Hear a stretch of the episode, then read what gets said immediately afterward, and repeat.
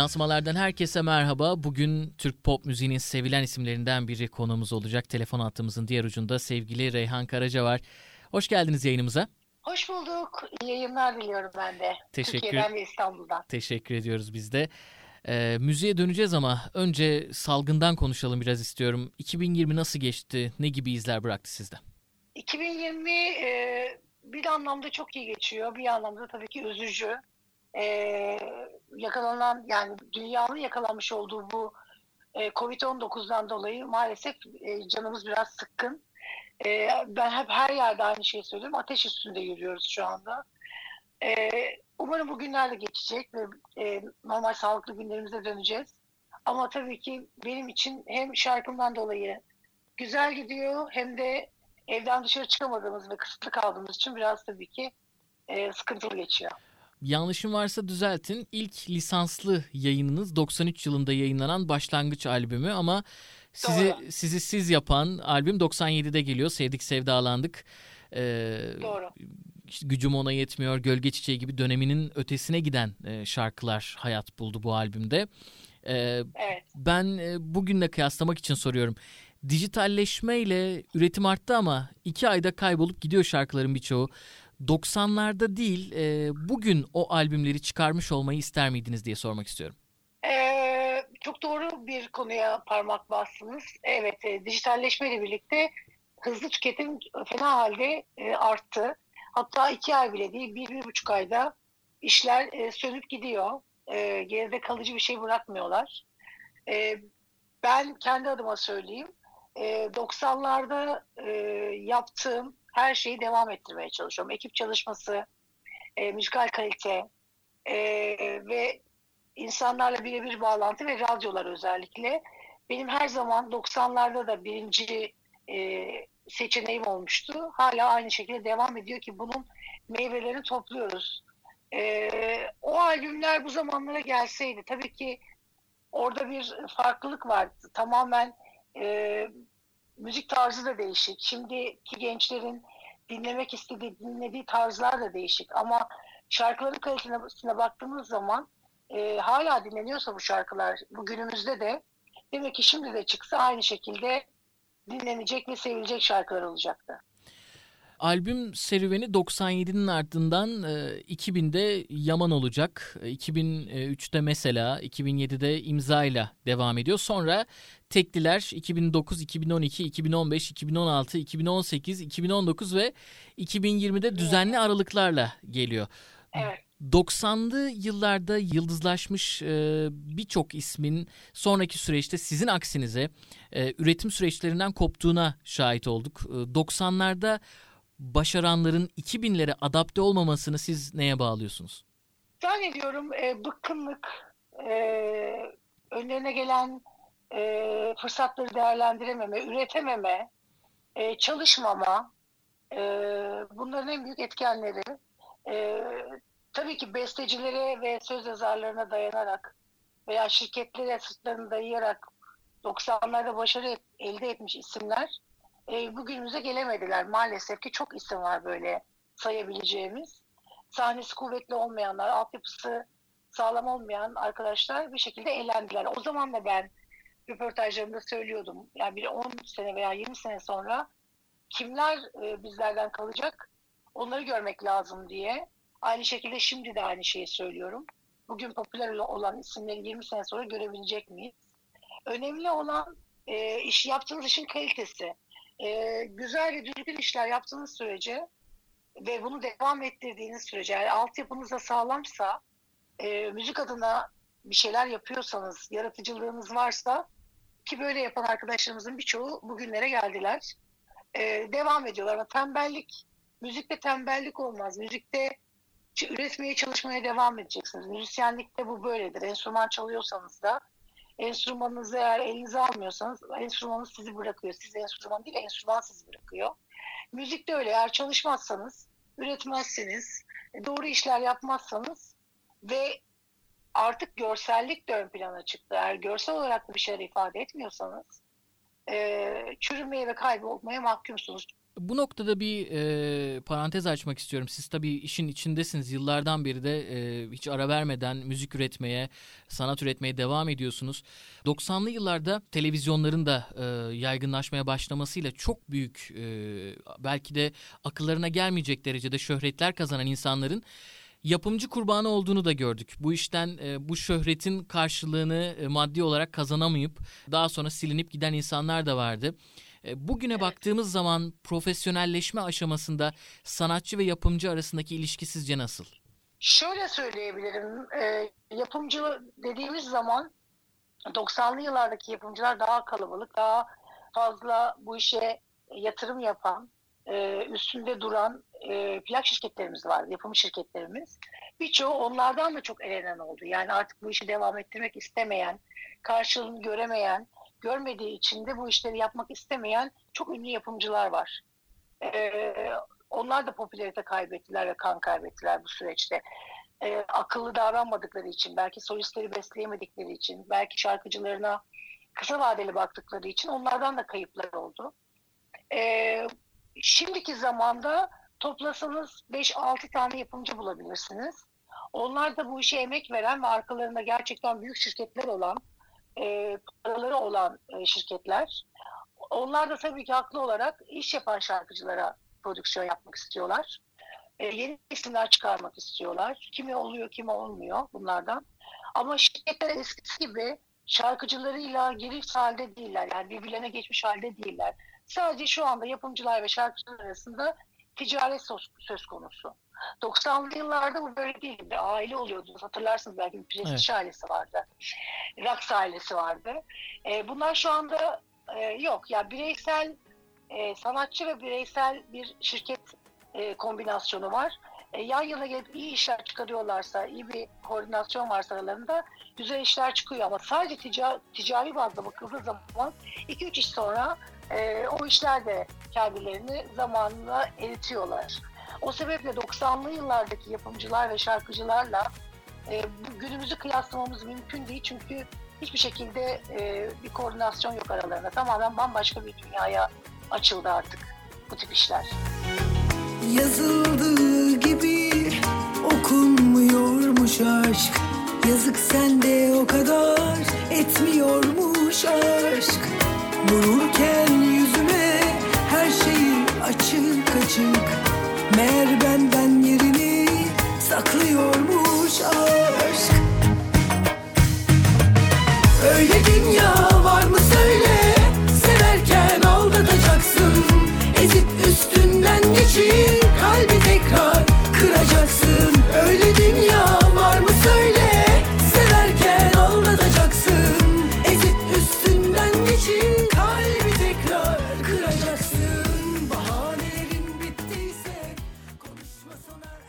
Radyo Vatan'da yansımalar devam ediyor. Sevgili Reyhan Karaca bugün e, konuğumuz.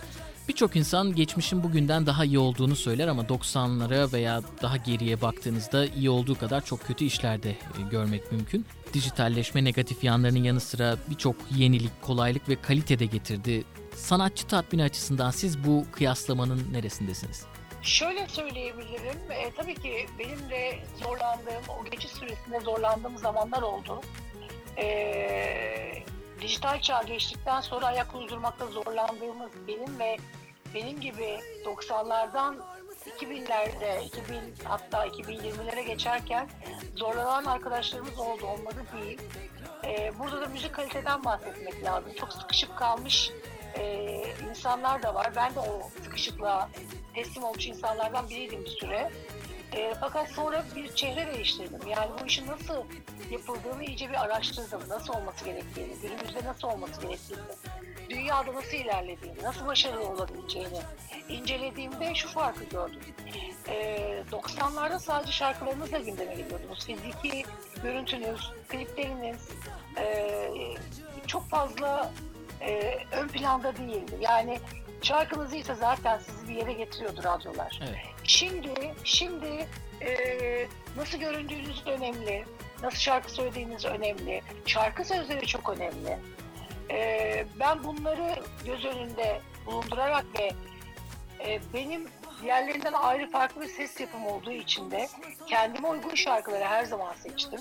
Öyle bir ekiple çalıştım ki bu şarkıda da hatta bundan evvelki 4-5 şarkıda da e, yönetmenimden, e, şarkı sözü yazarımdan, e, bestelerden hepsinde çok güzel elleyerek kendi okuyabileceğim, kendi yansıtabileceğim şarkıları seçmeye özen gösteriyorum. E, bu her zaman böyle oldu. Ve kendi şarkılarımı yapmaya başladığım bu süreçte bunun e, daha e, insanlara daha iyi geçtiğini gördüm. Yani ben de bir e, level atladım. Onu söyleyebilirim. Günümüze ayak uydurmak için. Böyle olması gerektiğini düşünüyorum. O zaman 2020'ye gelelim. 2020'ye iki tekli bıraktınız. Son olarak e, Bir Zahmet ve Aşk Tutulması sevenlerinizle buluştu. Bu şarkılar e, nasıl süreçlerden geçtiler? Kimlerle çalıştınız?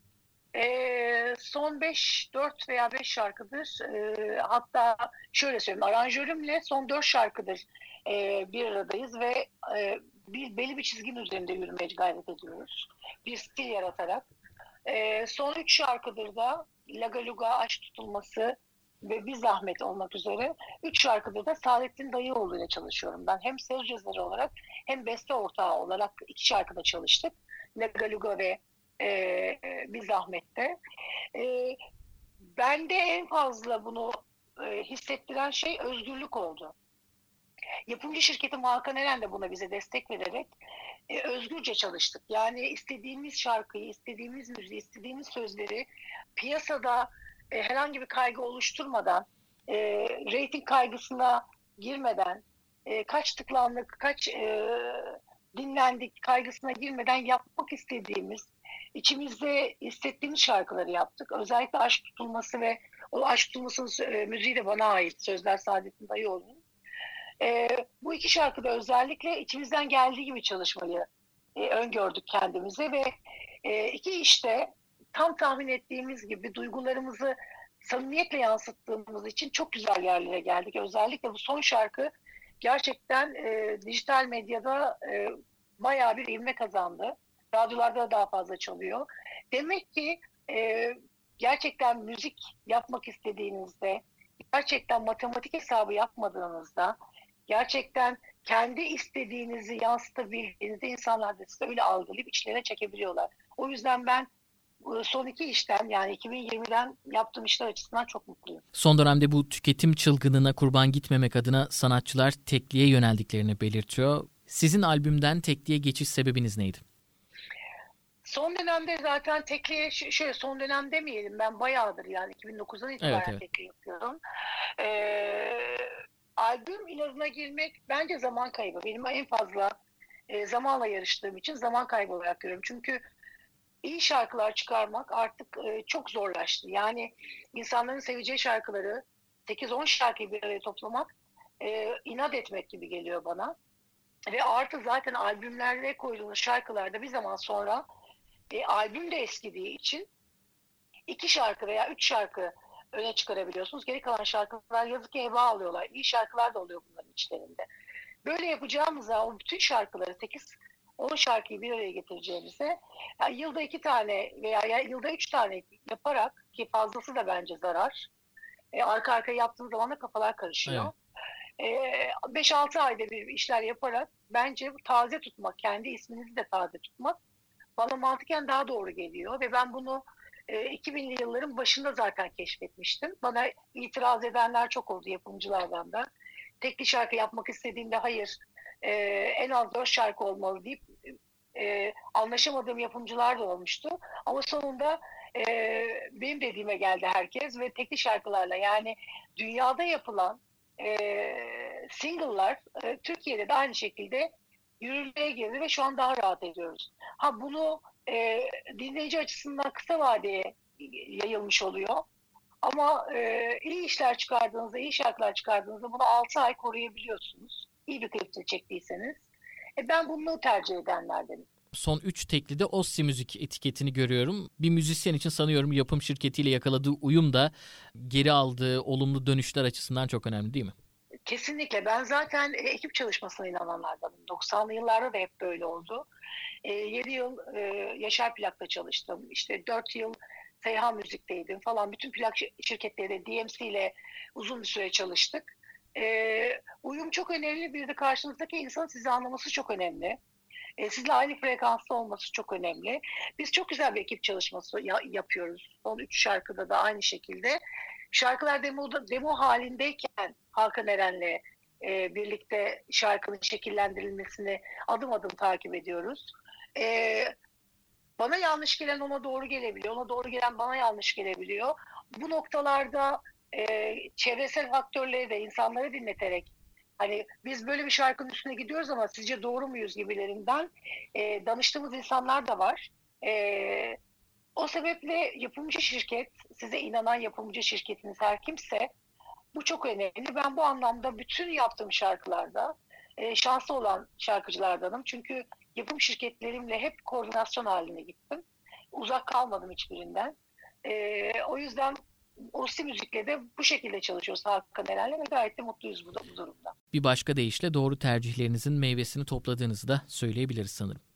E, kesinlikle öyle. Bir de tabii ki kendinize yatırım yapmanız lazım. Yani biraz önce sorduğunuz sorunun devamı olabilir bu. 90'lı e, yıllardan günümüze gelemeyenlerden bahsettiğimizde para kazanmak kolay. Bir şarkı tuttuğunuzda günde 2-3 konser bile yapabiliyorsunuz. Bu paraları e, kendinize yatırıyorsanız, kendi e, geleceğiniz için yatırıyorsunuzsanız, yani bu ev almak, araba almak, işte en lüks arabalara binmek değil. E, kendi işinize yatırım yapıyorsanız ki ben bunu yapanlardan biriyim.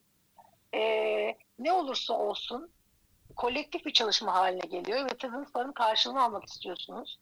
Ve e, iyi işler çıkarmak istiyorsunuz. Ama birine sırtınızı dayadığınız zaman, size bu işi başkası yaptığı zaman e, ucunu bırakabiliyorsunuz da. Bunu yaşayan arkadaşlarım da oldu.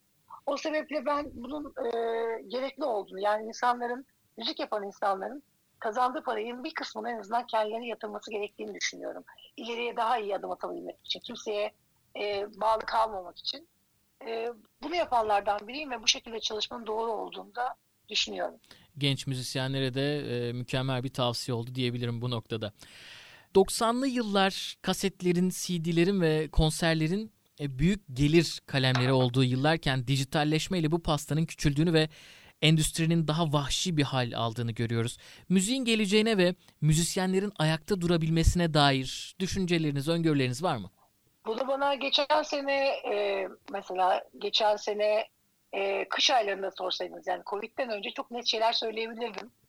Ama e, Mart ayı itibariyle ülkemizde de e, fazla sayılara ulaşan Covid sebebiyle en fazla darbeyi yiyen müzik sektörü olduğu için e, herhangi bir şeyi öngöre göremiyorum. Yani müzik sektörü nasıl ayakta duracak onu inanın bana şu an hiçbir şey söyleyemiyorum. Çünkü konserler yok. E, ufak tefek konserler vardı artık. Artık son yasaklardan sonra onlar da yok. E, müzik sektörü ne kadar ayakta kalabilecek bu durumda inanın bilmiyorum. E, çokça Kıbrıs'a gelirdik mesela artık Kıbrıs'ta da Kıbrıs'ta da herhangi bir eğlence, herhangi bir sektör evet. Yok maalesef şu anda. E, tabii devletimizin bunu düşündüğü ve müzik sektörü için yapacağı bir sürü projeleri vardır. Ona çok inanıyorum gönülden. Ama ümit ediyorum ki e, bir kapı açılır ve bütün müzik sektörü bu dar boğazdan bir an önce kurtulur. Çünkü e, gerçekçi bakmak gerekirse müzik sektörü şu anda e, eriyip yok olmaya doğru gidiyor. Çok acı ama maalesef öyle. Biz de tüm sanat camiası için iyi dileklerinizi paylaşıyoruz. Sosyal medyanın e, sanatçı dinleyici arasındaki aşılmaz bariyerleri yıktığı bir dönemdeyiz. E, ulaşılabilir olmak e, sanatçıya sizce zarar mı verdi? Kesinlikle evet. Bunu tartışmaya bile açık bir konu değil bence. Çünkü e, sanatçı dediğiniz insan veya şarkıcı diyelim veya oyuncu. Bunu kategorilere ayırabiliriz. E, halk yani e, dinleyicisiyle veya seyircisiyle mutlaka iç içe olmalı. Çünkü e, bu bir alma verme meselesi. Yani bir, bir dinlenmiyorsanız yoksunuz zaten. E, gayet açık bir şey ama sosyal medya e, özellikle özel hayatlarımız göz önüne serdikten sonra e, bazı şeyler değişti, bazı dinamikler değişti. E, fazla saldıran olabiliyor. Sizi seven sevmeyen çok kolay ulaşabiliyor. E, veya bir şekilde sosyal medyadan sizinle konuşma çabalarında olanlar oluyor. Cevap vermediğiniz zaman e, kötü olabiliyorsunuz. O sebeple sosyal medyayı doğru idare edebilmek diye e, bir durum söz konusu olmaya başladı. Sosyal medyasını iyi idare edebilen yine aynı seviyeyi koruyabiliyor ama ben benim gibi e, sosyal medya hariç insanlarla diyaloglarında da belli çizgileri olan insanlar için çok zor tabii ki e, sosyal medyayı e, herkes gibi kullanmak, bir fenomen gibi kullanmak çok zor. Ben kendi adıma söyleyeyim, belli bir çizgide hayatıma girmesine izin veriyorum. Belli bir çizgiden sonra buna iz, e, izin vermemiş. Bu benim yapım. Oldum olası da hep böyleydim. E, elimden geldiği kadar e, beni sevenlere, beni merak edenlere e, bir şeyler vermeye çalışıyorum. Yararlı bir şeyler vermeye çalışıyorum sosyal medyadan. Ama yine de bir e, bir set var ki o setten içeriye e, sokmamak gerekiyor. E, herkesi tanımadığınız insanları özellikle. Çünkü bu size zarar veriyor. Yani size kolay ulaşabileceklerini zannediyorlar, zannediyorlar ve bundan zarar gören bir sürü arkadaşım oldu. Ev adreslerini öğrenene kadar e, bazı uygulamalar biliyorsunuz ev evet, adreslerinizin evet. tam noktasını da veriyor. E, bunları öğrenene kadar bu yanlışları yaptık ama bunları öğrendikten sonra bunları öğrenmek de bir iş aslında bakarsanız. E, belli bir yerden sonrasını sadece hayran ve e, şarkıcı, sanatçı ilişkisine döndürebiliyorsunuz. Bunu tutturmak da çok zor ama bununla ilgili e, iyi çalışmalar yapılması gerekiyor. Yani bu çizgileri çok iyi korumak gerekiyor. Yoksa zarar görüyorsunuz. Evet. Kimi geçti, kimi kaldı, kimi suya hikaye yazdı. Unuttum canım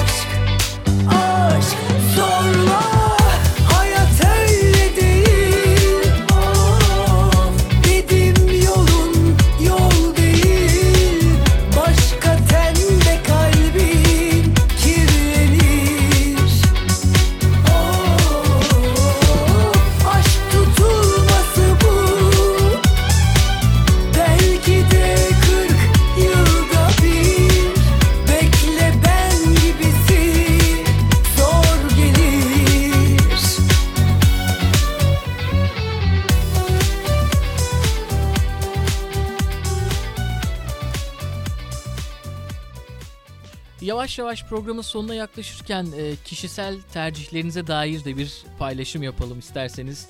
Dinleyenlerimize sizin sevdiklerinizden bir kitap, bir film, bir de albüm önerisi alalım. albüm diyemiyorum artık şarkı dememiz gerekiyor.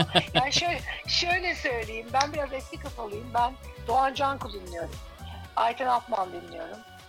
Ee, onların yeni revizyonları e, çıkıyor zaman zaman. Onları dinliyorum. Ee, hala o o kafalardayım. O kafalardayım. Yani yeni bir şeylere çok adapte olamıyorum açıkçası. Evet. Müzik kalitesi açısından. Kitaplarda belki de dizilerden etkileniyoruz bilmiyorum. Doktor Gülseren Budayıcıoğlu'nun kitaplarını e, okumaya başladım. Hani dizilerle kendi aralarındaki kitap başka türlü bir şey çünkü başka bir dünya. Kendiniz hayal edebiliyorsunuz. Görselden çok hayal edebiliyorsunuz. E, film de e, şöyle söyleyebilirim. Yine aynı şeyi söyleyeceğim. Yeni bir film değil ama kelebek etkisi benim hayatımda çok büyük bir e, dönemeç döndüren bir film olmuştu. E, biraz bilim bilim de sevdiğim için kelebek etkisini e, belki 20 kere seyretsem içinden bir şeyler çıkarabiliyorum. E, bilim kurgu sevdiğim için belki bilmiyorum. Kelebek etkisi diyebilirim film olarak da. Evet, e, 2020'nin de son programlarını gerçekleştiriyoruz. İsterseniz 2021'e dair e, bir yeni yıl mesajı alarak yavaş yavaş noktalayalım. Evet 2021 2020'yi e, herkes bir kayıp olarak görüyor. Aslında 2020 hepimize çok büyük dersler veren bir yıl oldu. Aslında bu taraftan baktığımızda da e, çok fazla e, haksızlık etmemek lazım 2020'ye.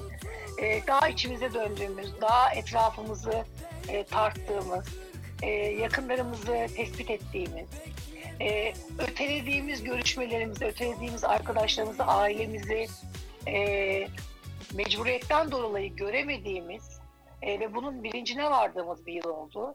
Demek ki e, hiçbir şey ötelememek lazım. Yani nasıl olsa yarın yaparım diyerek hayatı devam etmemek lazım. E, 2020 bana bunları öğretti. Yani e, bazı şeyleri zamanında yapmak en doğrusu. Çünkü yarını gerçekten bilemiyorsunuz. 2020'den öğrendiklerimle 2021'i çok güzel karşılayacağımı düşünüyorum. E, çalışarak, üreterek geçirdiğimiz 2020 yılını e, acı tatlı günleriyle e, herkesin güzel anmasını ve 2020 ile vedalaşarak 2021'e lütfen e, sevgiyle kucaklayın ve güzel şeyler düşünelim ki güzel şeyler başımıza gelsin. E, umutlarla girmemizi diliyorum. Tüm dinleyenlere de buradan şimdiden 2021'in sağlıkla, mutlulukla, huzurla ve kaybettiklerinizi geri aldığınız bir yıl olsun istiyorum. Böyle bu dileklerle de e, herkese sevgilerimi gönderiyorum. Bugün 90'lı yıllardan bu yana sesi ve şarkılarıyla unutulmazlarımızdan olan sevgili Reyhan Karaca bizlerleydi. Son şarkıları Bir Zahmet ve Aşk Tutulması ve daha fazlası tüm dijital platformlarda kendisini sosyal medyadan da takip edip son projelerden haberdar olabilirsiniz. Çok teşekkür ediyorum Reyhan Hanım. Çok teşekkür ederim. Çok güzel, çok sağlıklı ve çok harika bir program oldu. Ee, sorulmayan soruların cevaplarını verdim. Bu da benim için çok anlamlı oldu. Çünkü ben teşekkür ediyorum. Biz dinleyen herkese de sevgilerimi gönderiyorum tekrar. O her zaman bize ait. Çok teşekkür ediyoruz tekrar. Haftaya yeni bir programla yeniden buluşmak dileğiyle. Hoşçakalın.